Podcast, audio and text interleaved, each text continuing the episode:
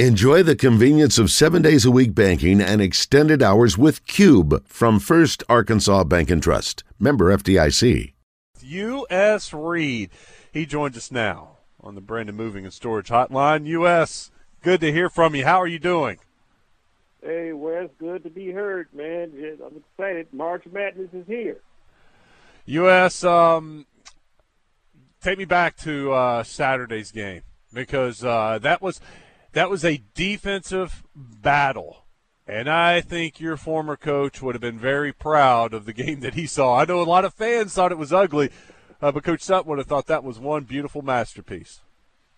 I, I don't know, Wes. That was an ugly game, but you know, that, it, it, the thing about Arkansas, what I've noticed this year, is they have a tendency to play to the level of their competition and uh, that was a bad team they played. I mean, I, I was surprised that team, you know, that it made it to the to the tournament. How bad they looked, you know. Just I, I, you know, they, so they played to the level of their competition.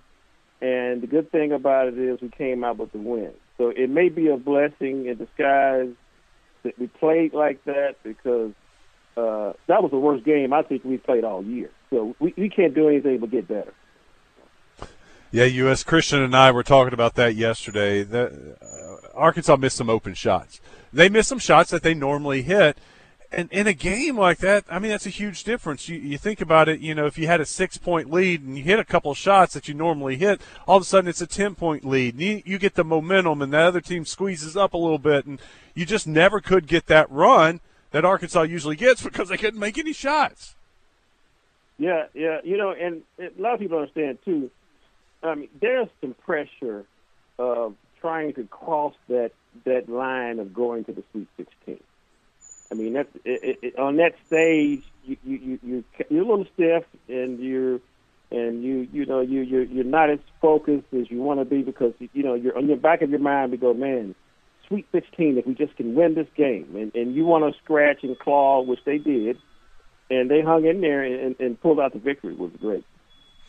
U.S. also talk discussed with me the the pressure of when you're the favorite, you're supposed to win that game versus the pressure of when you're the underdog and no one thinks you're going to win. Yeah, yeah, and that's what I like about this next game against Gonzaga.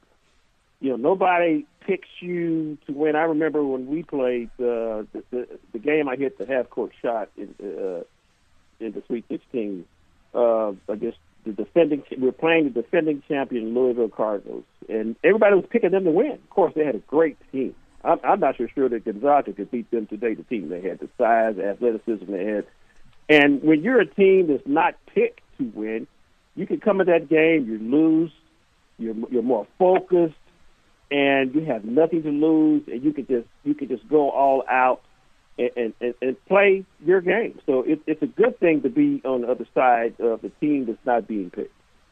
You know, and maybe we're on to something because they haven't played well as the favorite in either game, honestly, uh, against Vermont or New Mexico State. Maybe, and that's Musselman is, is he's already saying that. No one is expecting us to win. No one is picking us to win. No one thinks we have a chance. So he may be going a little that reverse psychology, but also sending a message to the guys: Look, nobody's expecting you to win. Go out and just play ball. Yes, that, you know that disrespect. It, it's a little insulting when you know you can play, you you know how you played throughout the SEC, uh, brutal schedule, and and you you have something to prove. So it's something to say about when you're disrespected, and a good coach like uh, Musselman will he will play on that. You said good coach like Musselman. What do you think about Coach Musselman? Well, uh, uh, he's he's gonna go and what I like about him, he reminds me of uh, of Eddie Sutton and, and Nolan Richardson when he's playing a team like Gonzaga. What he's going to do, he's going to go back and look at their losses uh, against uh, Alabama and Duke, and he's going to he's going to dissect those weaknesses, which the the weaknesses, if you want to say uh, Gonzaga has weaknesses, he's going to pick those out, and and those weaknesses are is athleticism and quick and quick ball movement. That's how that's how Duke and Alabama beat them. They had they they, they really uh, use their athleticism and, and quick ball movement, which created open open looks. Because uh, Gonzaga's a team that's real structured. They like to sit around. They like to look and think a lot on offense. So he's going to play them there. U.S. Reed with us on the Brandon Moving and Storage Hotline. U.S. Uh, who's your favorite player on this team? Who do you like watching? Well, you know, for the last couple of years, you know, I think I've told you this. Uh, I'm a I'm a Notae fan. I, I think, boy, he's he, he keeps that. He reminds me of a guy I played with in high school, William Hall. Uh, when we won when we won the state championship, he had that same look on his face. It almost looks like he's smiling at you. and he, it, it, no matter no matter what he does, he he, he could he could uh, score on you, even if he go, does something that's not so great, and, and he's always going to be the same. And so he's going to be level headed. He's gonna he's gonna he's going to attack, and he's all yeah he's always going to be in attack mode. He's not going to change expression. Defensively, do you do you see this as a team defense, or is it more of a one or two guys? Are they all on the same page? I think they're on the same page, and and and against Gonzaga, two terms, two two words they're going to have to do, and that's and this is what Alabama and what Alabama did. It's going to cause disruption and chaos. They're going to have to cause disruption and chaos on defense, and and and, and that's what that's what uh, Memphis tried to do, and, and they got in some foul trouble, which which hurt them. But uh, Gonzaga doesn't like disruption and chaos, so they're going to have to put some some probably some full court, mid court presses in, and just and, and and getting those passing lanes and and and make this game an athletic game, which which Gonzaga doesn't like. U.S. Do you think Arkansas is capable of that? Oh yes, I think that. I think some keys that that, that we're going to have to look at, and we may have to do a little different.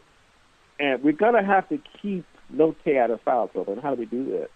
I think we're going to have to play, and this is this may shock some people what I'm getting ready to say, but some I know it's not. I know some players know this. KK Robinson is the best point guard on this team. And you, you're going to have to insert him in situations to take some pressure off of Notae because Notae is a combo guard. He's not a, he's not a true point guard. So he can concentrate more on, on the scoring because we're going to need his three point shooting in this game. So KK is going to have to play in, and Kamani Johnson is going to have to come in and add some grit inside with weight. We're going to have to create athleticism inside because you remember Kamani Johnson had eight rebounds for Tennessee, who was a team with, with some length.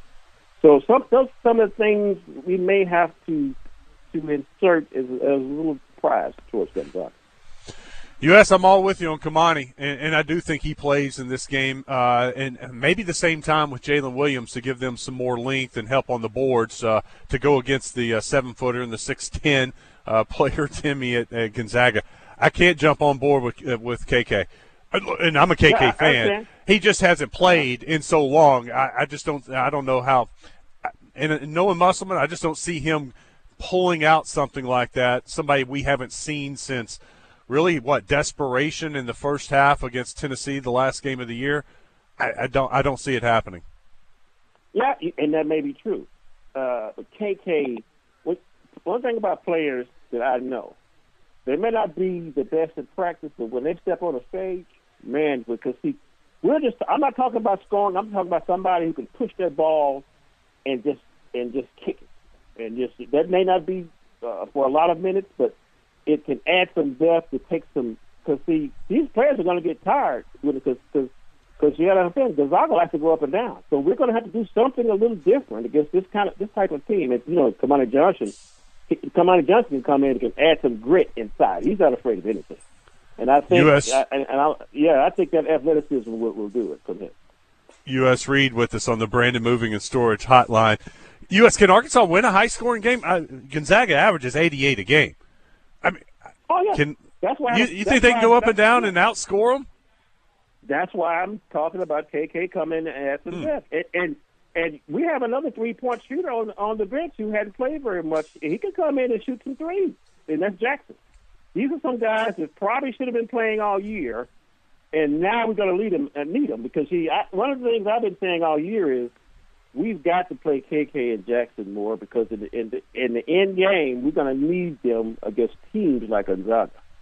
So you know, I think they they can play. I think they, I think he's practicing. These guys are really practicing hard, and they're they're, they're getting focused but we're going to have to do something a little different.